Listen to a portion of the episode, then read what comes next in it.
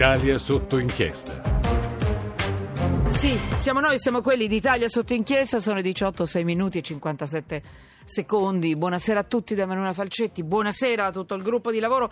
Abbiamo una puntata molto, molto breve oggi, c'è lo sport e quindi io vorrei riuscire oggi a mettere sotto inchiesta un bel po' di roba.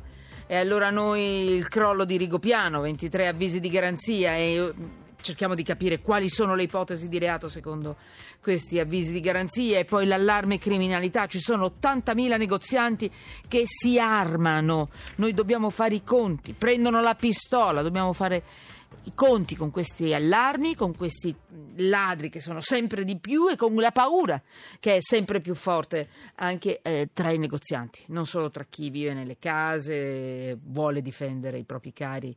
Insomma, c'è, c'è, un, c'è una situazione con la quale noi dobbiamo, dobbiamo capire come, come, come convivere. Mm?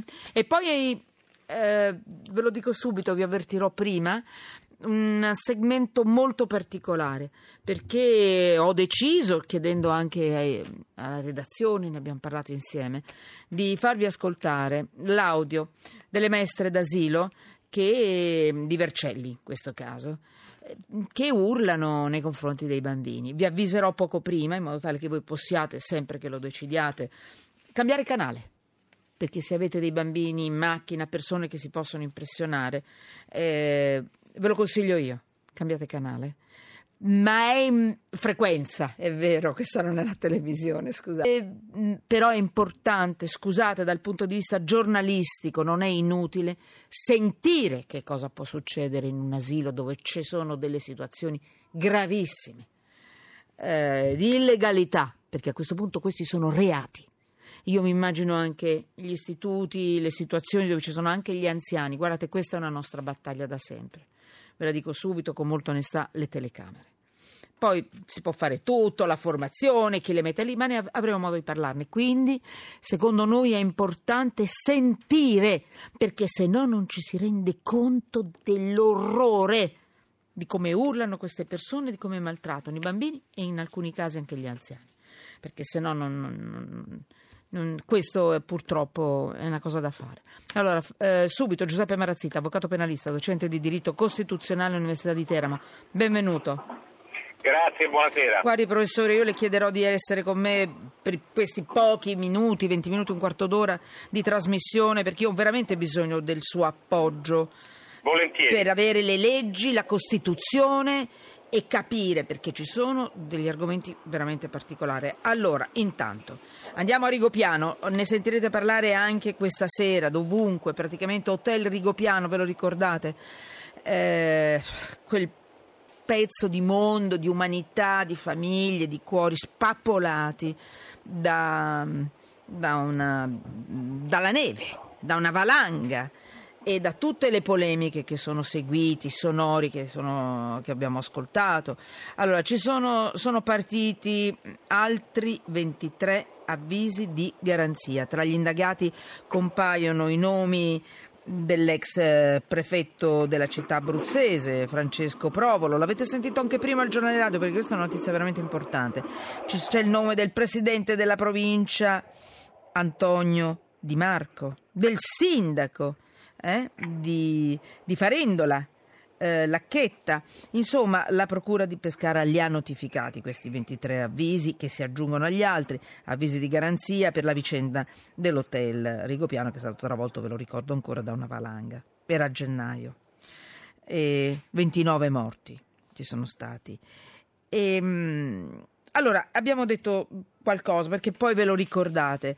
Le ipotesi di reato li vuole sapere o le, lei si è già mosso, vero professor Marazzita? Ci, aiuta, eh, sì, ci faccia però, capire. Mm? Credo che le ipotesi di reato siano quelle di disastro colposo. Mm, mm, mm. sì. allora, fondamentalmente l'avviso di garanzia è un avviso che serve ad informare le persone che nei loro, nei loro, confronti si stanno svolgendo indagini, quindi come si dice ha qualcosa a garanzia dell'indagato perché consente all'indagato di iniziare a difendersi, quindi di nominare un avvocato, di raccogliere prove a sua difesa e di contribuire al processo attraverso documenti, testimoni, consulenze. Mm.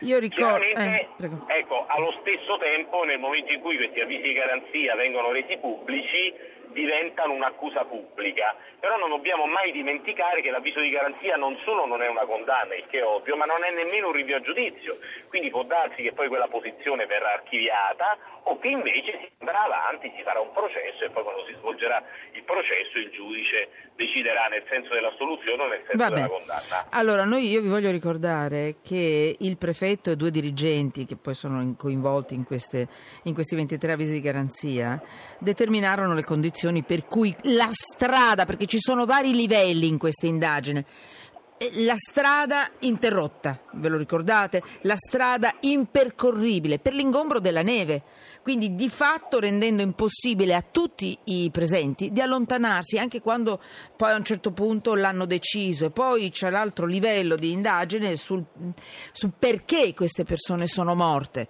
Eh, c'è il, il problema appunto della mancanza di possibilità di fuga, l'asfissia, l'ostruzione delle vie respiratorie per la neve, la compressione del torace, quindi traumi violenti, contusivi, da schiacciamento a seguito del crollo della struttura.